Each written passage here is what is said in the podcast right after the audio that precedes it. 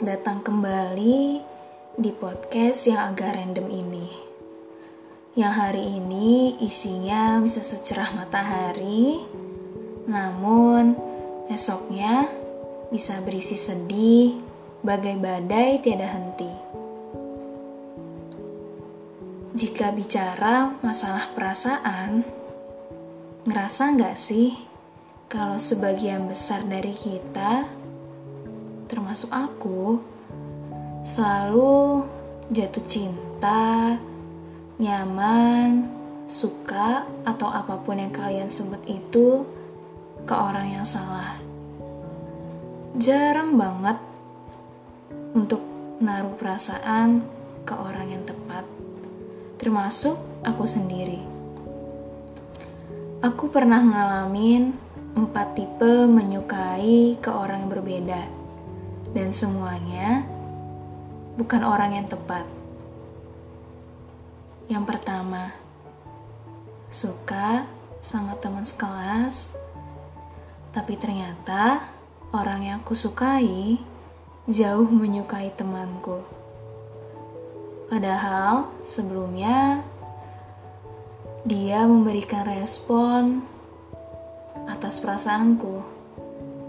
Pun aku juga sering cerita tentang momen-momenku bersama dia ke teman dekatku itu.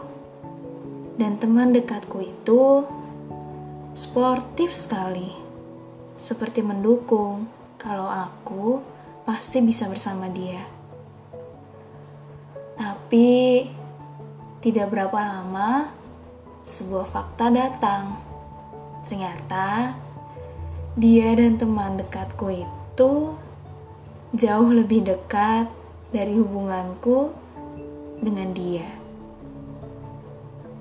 Ya sudah, apakah aku kesal? Ya kesal, karena kenapa mereka berdua tidak jujur dari awal saja kalau mereka punya hubungan lebih dari teman. Tapi waktu sudah berlalu mau diapakan lagi, tidak akan berubah. Tipe yang kedua, suka sama sahabat sendiri. Kayaknya ini sih problematika banget buat setiap orang yang mungkin punya sahabat lawan jenis. Dia perhatian banget. Selalu ada kalau kamu butuh teman cerita dia siap tempur kalau kamu butuh teman buat makan. Dia siap jemput tanpa babi bu lagi. Ya intinya, kamu tahu dia, dia tahu kamu. Udah saling tahu buruk baiknya masing-masing. Terus, kalau udah suka, gimana? Yaitu, ada dua jalur yang bakal terhampar di depannya. Yang pertama, dinyatain aja perasaannya atau dipendam saja. Nggak tahu sampai kapan. Oke, kalau sudah dinyatain, selesai. Ya enggak. Di depannya lagi setelah kamu menyatakan perasaan, ada persimpangan lagi yang harus kamu pilih.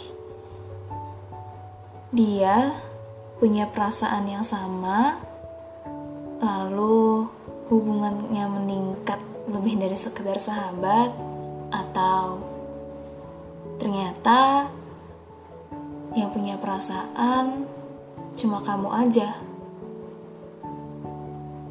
Ya udah, jadi deh perasaan kamu bertepuk sebelah tangan.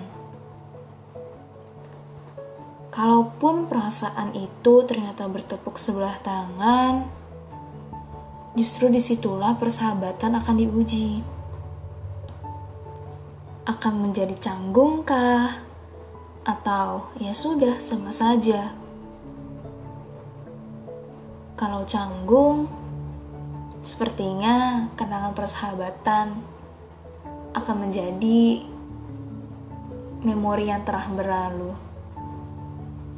Kalau biasa saja, ya tandanya perasaan itu cuma bisa kamu pendem atau kamu kikis perlahan-lahan.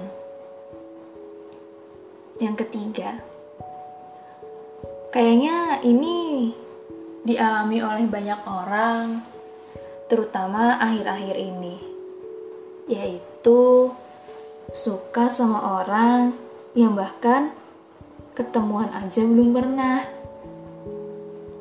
Ini lucu sih karena hanya karena lewat chat aja atau voice note, teleponan atau bahkan yang lebih intens, video call, ada perasaan yang terlibat di dalamnya. Cuma ya, kekurangannya satu itu, kita belum pernah ketemu secara fisik.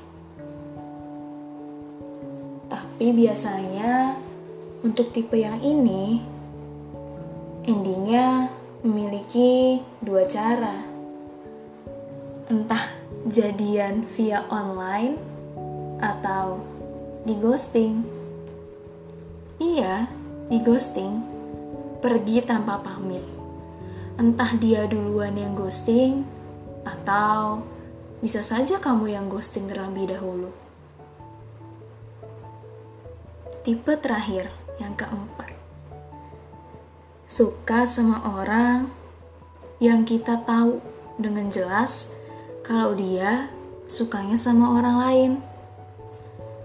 Jujur menurut aku tipe ini sebenarnya nggak ada indah-indahnya sama sekali. Bayangin deh, kamu suka sama dia, tapi setiap hari dia selalu cerita tentang orang yang dia sukai. Dia sebucin itu sama gebetannya.